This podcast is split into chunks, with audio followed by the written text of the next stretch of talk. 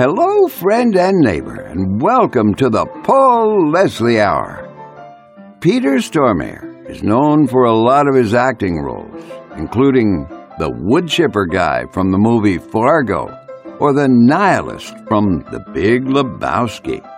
Paul Leslie was really honored to speak with Peter and feels they've formed kind of a bond. At the time of this interview, Peter was playing the role of John Abruzzi in the popular television show Prison Break. And ladies and gentlemen, he's also been in the news quite a bit lately for the movie he stars in, The Grand Duke of Corsica. You can stream The Grand Duke of Corsica now. What you may not realize is that Peter Stormare is an incredibly talented songwriter and recording artist. It was U2's Bono who first encouraged him to make albums. And in this interview, Peter Stormare talks about his music, his friendship with Jeff Bridges, his band, Blonde from Fargo, and the television show Prison Break. And just remember one more thing while I have your attention. The Paul Leslie Hour is made possible by the listeners, by you. It's the listeners, it's you who keep it going. And you can help us with our mission of telling the human story by going to thepaulleslie.com slash support. www.thepaulleslie.com slash support. And thanks to everyone who's contributing. Well, here it is, folks. The Peter Stormare interview and we hope we have the chance to welcome Peter Stormare again. Paul? Now, today's guest, Peter Stormare, has been in a lot of television shows and movies. Today, he's here to talk about his band. So we're going to play an ultra cool interview we did with Peter Stormare. Here is the one and only, the actor, the nihilist, Peter Stormare. Welcome, Peter Stormare, to the program. How you doing, Peter? I'm doing excellent good, but I hate the weather out here in Chicago. but internally, I'm I'm super. Good. So, most people know you as an actor, but uh, how did you get interested in music? Music has always been there at my side as a young kid, and um, started with Hendrix, I guess. Beatles' White Album, Jimi Hendrix, Electric Ladyland, and later Led Zeppelin and all that, and uh, just stayed with me when I entered into theater. I always I directed a lot of theater in my younger days. I always had great music on stage, like Brian Eno or rock music.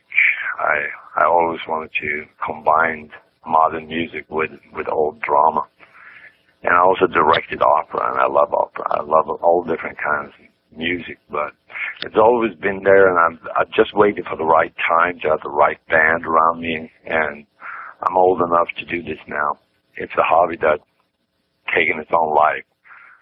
It's just snowballed, and um, we have an album coming out in January. It's going to be on iTunes in late December, and it's it's just a fantastic thing. It's a phenomenal thing that I started like two years ago and it's just taken off. And because of the internet and the web all over the world, I have people calling in and ordering stuff. You know, it's, it's fantastic. And uh, I understand that U2's Bono uh, had something to do with inspiring you or encouraging you well, I was doing a movie called Million Dollar Hotel, and I was supposed to strum the guitar and sing some snippets of songs here and there. And they were supposed to be like a Beatles influence, because it was all about a guy who thought it was a reincarnation of John Lennon, or that he actually was John Lennon. And uh, I got the twang down, and I got the job. And while I was doing the job, Bono said that uh, he had some suggestions of songs that I was supposed to play, and I listened to the songs, and then I went home and composed some other songs, and I said, listen to these, these songs, or this song, and he said, wow, that's really good. Where did you find it? I said, no, I did it. And then I played him some four tracks, and he said, Peter, this is darn good. There's really good songs. So get the band together as soon as you can and start recording the material. And that's what I did. And it took a while to find the right musicians, but now I have great people behind me. And whenever I'm not shooting a movie or doing Prison Break, I'm back in Los Angeles recording.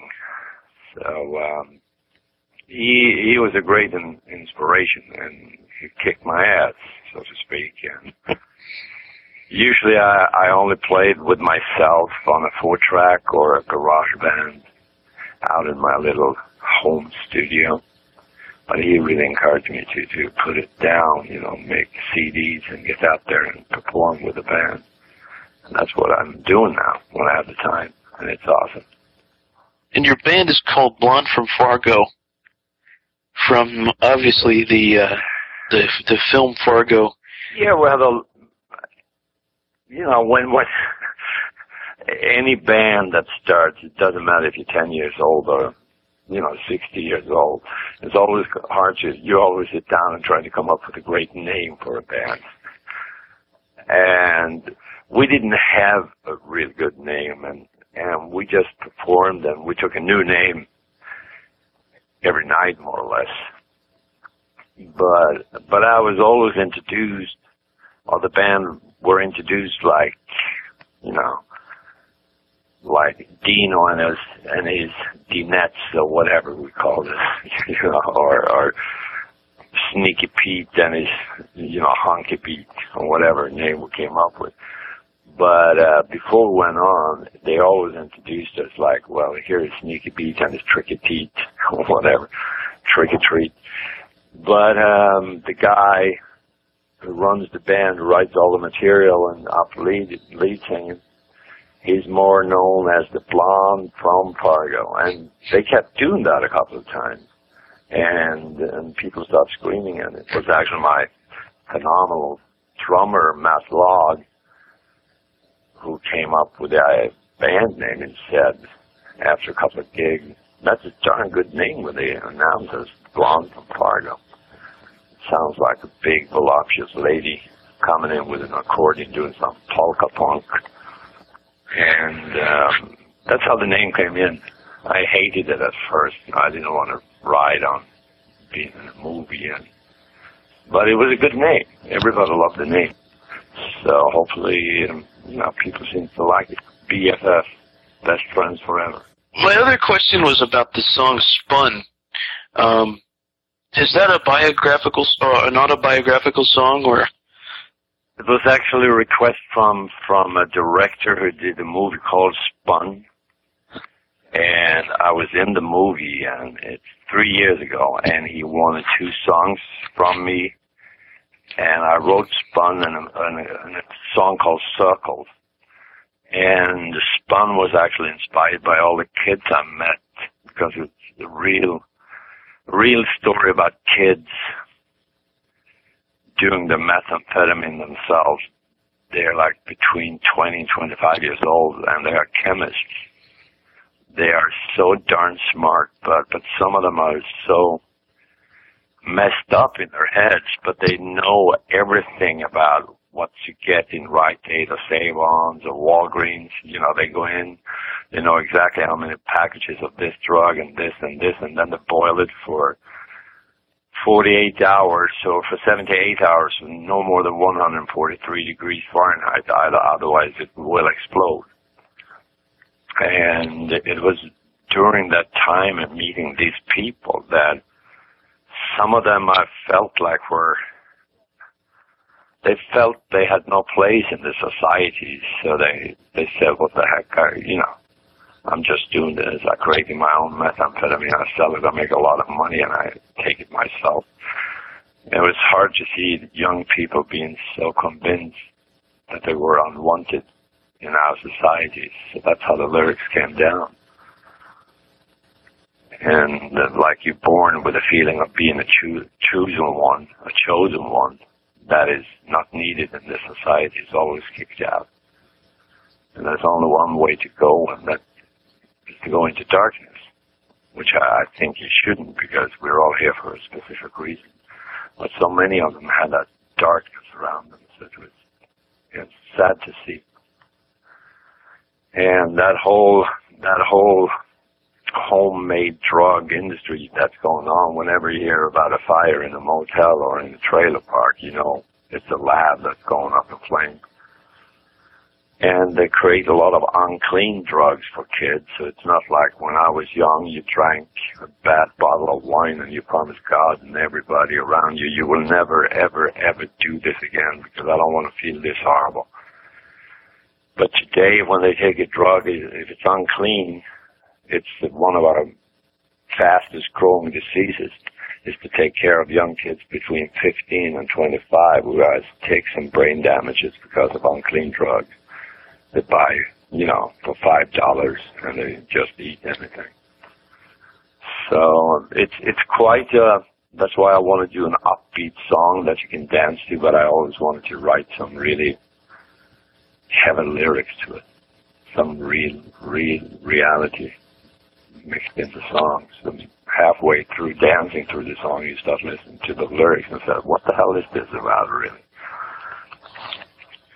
So it's not my, it's, well, it's, I experienced not myself, but I sat with people who had experienced this and it just came out in a couple of hours, maybe lyrics and everything. And recently you played with uh, Jeff Bridges at the Lebowski Fest. Yeah. Yeah, yeah. That was great fun playing in front of those crazy people. and Jeff is fantastic. I mean, he he also do music sort of my way, my way. He he um, he um, he does what he wants to do and he creates it. You know, he takes a little bit of his own money and he works together with people that really likes him and likes his mu- music. Same with me and. uh yeah, we have stayed friends since the Big Lebowski, and um, this was a good time to join forces and, and, and be at the Lebowski Fest and play. And it was a big hit. Jeff's music is a li- little bit different than mine. Jeff, uh, my music is entirely original. I can't do covers because covers are so hard. And usually the songs I love the best are done by the best. So to do a Nirvana or a Clash cover is horrible because it when you listen to yourself, it sounds shitty compared to to the original. So uh, I'm not very good at it. I've always written my own songs. They've been performed by other bands and recorded in Sweden by other bands, but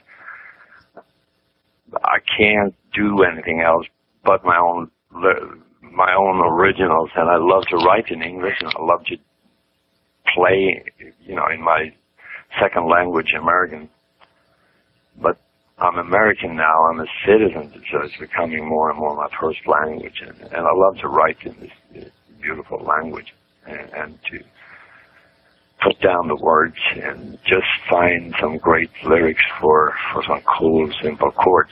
A lot of people know you as John Abruzzi from the the Fox show Prison Break. Yeah. Um, but recently, I guess you've had a conversion to uh, Christianity, and uh, got a kind of close shave. Will we be seeing you again on Prison Break? Oh, I I'm not really sure there. I'm not really sure because um, I have a lot of movies lined up, and I don't know if I have time to continue doing Prison Break because it's such a a hard business. But um, I don't know what the network decides whether I'm alive or not it's a mystery as it is now. Yeah, I kind of noticed it was like uh, I wasn't sure. no, no one is really sure. it's kind of a mystery to us all. We'll see. They will solve it in in in a week's time or two weeks time. We'll see. It might be the biggest cliffhanger of the season, or it might just be my grand finale. Depends uh, how Fox wants to shoot it and when they want to shoot it, and uh, it, because they're going to close down the show for nearly half a year to broadcast, and they haven't really decided whether they're going to continue shooting now because the snow is going to come down and it's supposed to look like March, April. in the shows. It's very hard to have two feet of snow on the ground all of a sudden. Hmm. So um, the the show is now being being discussed on top level if we should close down for a while or if we should continue shooting. So it might be the biggest cliffhanger, or it might just be gone. So I, I'm I'm I'm not really sure myself, but I have so many other beautiful offers to do movies. So you just move on from one project to the other if you're if you're a lucky fellow like I am. But uh, his conversion to to redemption and uh, maybe that he had a revelation, that's an old idea from the beginning. That's always been in the originator's brain. Paul Scheringer, the guy who, who made it, has, has the plot for three years in his head. My character is built on a guy called Gregorio Abruzzi, and he was a gambler and a, and a murderer and a soldier in the 16th and 17th century and then he had he saw an apparition of Jesus Christ and he became like born again and uh, started something called the Red Cross. And sometimes he fell back into gambling and and and and killing and fighting and uh, being in war. And but then he came back to it and he got got together. I mean, the hardest is like a, they worked like a mafia. They walked around Rome in big, big black robes, and they had a white, white shirt under it with with a red cross. And they knocked on doors on rich people doors and said, "We need money because we need to set up soup kitchens. We need shelters for our poor." And those people were so intimidated because they gave the money away. So that's how it started. Later on, this guy Abruzzi Gregorio Abruzzi, he um, went to um, the battlefields and said, we're wearing this red cross, which means we're untouchable, the untouchables. We can walk into the fields and we will take care of the wounded. And both sides agreed on it, and they were sort of untouched. And so it's built on that character, and from the beginning, before we even started shooting, that was part of the plan that I have this transformation and that I forgive the most vicious son of a gun in the prison. And he shanks me. And uh, we'll see if it's a cliffhanger or not. you have to wait until May, I guess. Do you think growing up in Sweden has uh, made you makes you come from a different perspective than most songwriters and most actors. Yeah, and also because I think also, yeah, that is one one of the reasons, and the second reason is that I'm I'm I'm I'm not a good musician. I'm sort of kind of mediocre, but I play some piano, I play some bass, and I play but I play good enough to come up with simple chords and simple bass riffs and simple piano licks because I can't play more complicated. And whenever my band members hear my, what should I say, my template, the thing I usually put down myself bass, a drum, a drum loop, and I put down my own bass and two guitars, and I do my my harmonies myself. And usually when they hear the original, what I have done, they say, that's a darn good bass riff. Because I think the musicians I'm working with, and a lot of musicians are so good, like the guitars on You Don't Want Me, that's me, live, live, sort of to the track. It's nothing we did afterwards. It's me playing while we lay down the, the, the track. And we kept it all through because no one else can play it. And now my two guitar players I have with me on stage, they have to ask me all the time, how the hell do you play this? and it's so simple. So, so none of those guitarists can play whatever you tell them to play. But they haven't really figured out how to do you don't, the solo and you don't want me. Which is kind of funny. And so I build my songs on very, very simple chords, and I think that's why people tend to like it a lot. Because it's simple, it's like you heard the song before, it's, it's, you know, it, it's not so complicated. And it usually has a groove to it, so it goes straight into your, you can start moving along.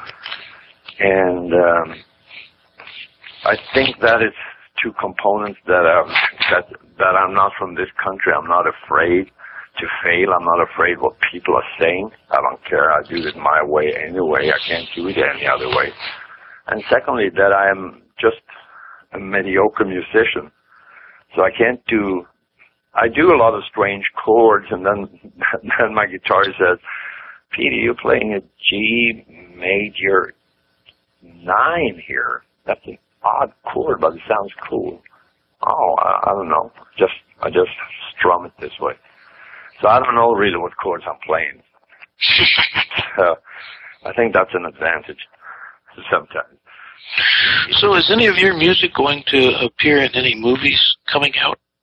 I hope so. I've I've written for. Um, I had a couple of independents, like the movie Spun, and another movie, independent movie. Not they're all out on DVDs now, and uh, I've written for a movie coming out called The Templar. I wrote the end credits for it, and there's another movie too that I wrote the end credits for. And then me and and a partner of mine are doing music for two independent movies. So, so it's moving.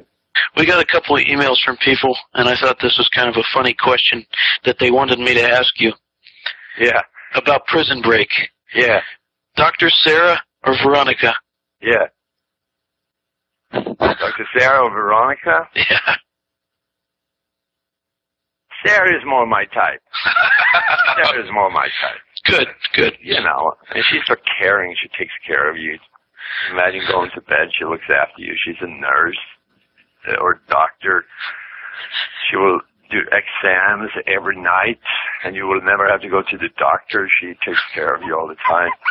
And she's very, very pretty, and you know, you can't have a better life than to be married to a doctor, and a doctor that is good looking. And Robin is Robin is nice and good looking too, but but you know, she's not a doctor. yeah, medical bills can get expensive. And I and I don't need a lawyer in my life. I've paid too many lawyers already. I don't I don't need them in my life, in my private life. Nine and five is okay. Well, I have one more question. Yeah, absolutely. Shoot. All right. This program goes out all over the world. Yeah. And so, what I want to ask you, Peter Stormare, what would you like to say to the world? All your fans in Sweden, all your fans in America, everyone who's listening. Well, that's a tricky one because I grew up with with a mother that taught me French. She's with me up here now celebrating Thanksgiving. But uh, it's kind of hard, but she always said, you got to think positive. You got to stay positive because if you don't, the negative side is winning. And we have a duty, I think, every morning to raise up from our beds and say, you know, thank you. And we don't have to thank God, but, but thank you, life, that I'm breathing.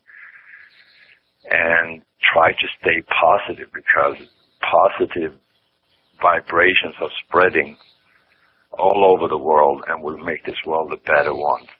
But people tend to fall into the trap of negativity so easily and start worrying about payments of a car or a mortgage or whatever. So we, we tend to forget how amazing it is to be alive and to be part of this world. So my message is every morning, thank life that you're alive and breathing and send out some positive energy that will save a lot of people in, in other parts of the world. It's as impossible, you know, to give just $10 to charity somewhere and then go back and to become a whining and bitching personality, it's not a good thing. You can make more miracles in this world by being open and positive and sharing your laughters and smile with other people. It became long now, but it's uh, it's like John Lennon writing the song Imagine. You might look at the song like it's very childish and maybe very sort of a little pathetic. Why sing about this, you know? Let's join hands all over the world. But, but he believed in it. And that's why he was such a special personality. He believed in every darn word he said. And he, he said, you know, just a little tiny bit you can do by yourself will, will spread. So, in, in his honor, just to go on and make this world a little better one. That's the only thing we can do as human beings. Very good. Thank you. It became long. We'll have to play. We'll have to play Imagine on the show. Yes, beautiful song. It's a beautiful song. It's it's so simple. It's just, it's like unbelievable. And he was not a real good piano player, but I know I read about Nicky Hopkins that played with him on the album. John Lennon played, you know, for him, and then I said Nicky Hopkins should play it, and Nicky played it, and he said I couldn't play the shit, you know, it didn't sound the same. So I said, John, you have to play it. Okay, but it's just like this. It's very simple, Nicky. I know. He said, but it's I can't play it like you. Get the timing out. So so he played it himself, John Lennon. Also because he wasn't the best piano player. He knew some basics, but he knew enough just to do that little piece, you know. And it's very very simple. It's something a good pianist never would have come up with. Thank you for stopping by today. If you enjoyed our program, consider telling a friend about it. The Paul Leslie Hour is made possible through people just like you. So you want to keep the show going, right? Go to thepaulleslie.com. That's thepaulleslie.com. Click on Support the Show. And thanks to everyone who contributes. Performance of the intro music is courtesy of John Primorano, The Entertainer, written by Scott Joplin. End credit theme music is courtesy of John Primorano, the traditional song Corina Corina. Your announcer is Dan Gold. Hey, that's me. The show is hosted and produced by Paul Leslie. And we'll see you next time on the Paul Leslie Hour.